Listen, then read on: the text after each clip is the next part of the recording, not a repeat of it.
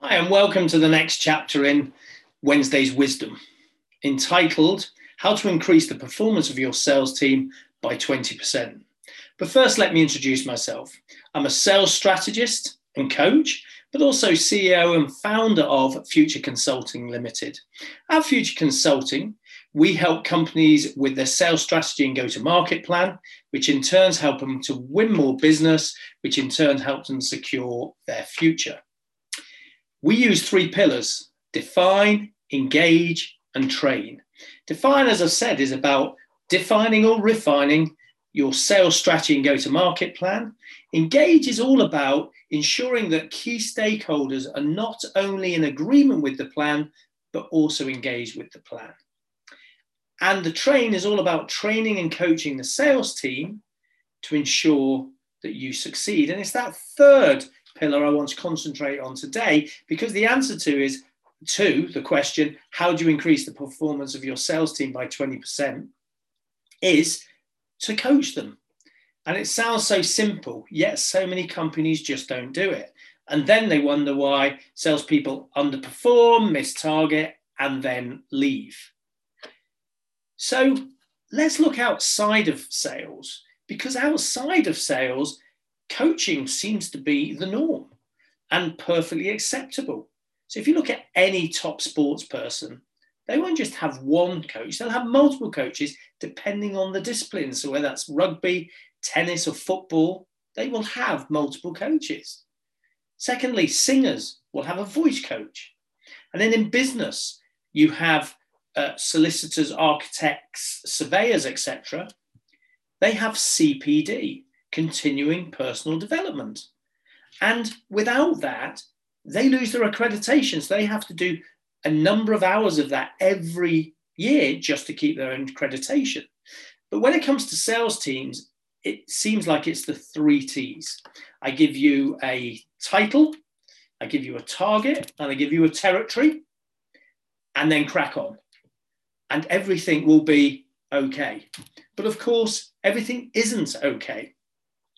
So, why should we coach sales teams? So, let's look at this in a number of ways.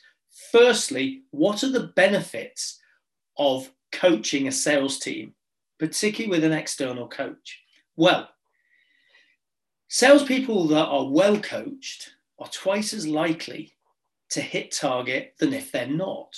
On top of that, they are more likely to be 20% over performers than if they're not coached. In other words, they are likely to do 100%, 120% of their target than if they weren't coached. Impressive. But let's look at in another way as well. A well coached salesperson is twice as likely to stay at a company than if they're not coached. In other words, they're 50% less likely to leave. This is backed up by a recent survey that showed that well coached salespeople were again twice as likely to recommend their job, their position in the company to colleagues, prospective employees, as well as friends and family, which just proves the point that, that the well coached salesperson clearly feels happier, more content, and more fulfilled. But do salespeople, firstly, want to be coached? And secondly, do they feel it's important? Well, again, a recent survey of 3,000 salespeople showed that 75% of them thought coaching was either important or critical, and 65% of them said it not only improved their skills, but it increased their self belief and therefore their confidence. But a third of them said they didn't get enough coaching. Now, you may be watching this as a sales leader, and the problem is it's really difficult. Even if you want to coach and you have the skills, very difficult now as a sales leader to actually do that. You've got three main roles you've got the goals and targets to set, you've got to do the day to day management of the team. And thirdly, now you've almost got this role of counselor, therapist. And of course, that third one is really difficult to do when you're the boss. As I said, even if you have those coaching skills and the time, you're still the boss. So I pride myself on having a lot of emotional intelligence and a great coaching style. Yet, even for me, when I was a CRO running global teams, when I brought in a coach, they seemed to get to the nub of issues way quicker than I did. The team seemed to open up to the coach way more than they did with me. And even if they said they liked me and we seemed to get on, they seemed to benefit more in having the coach than not having the coach. And more importantly, they were always more engaged, happier, and more productive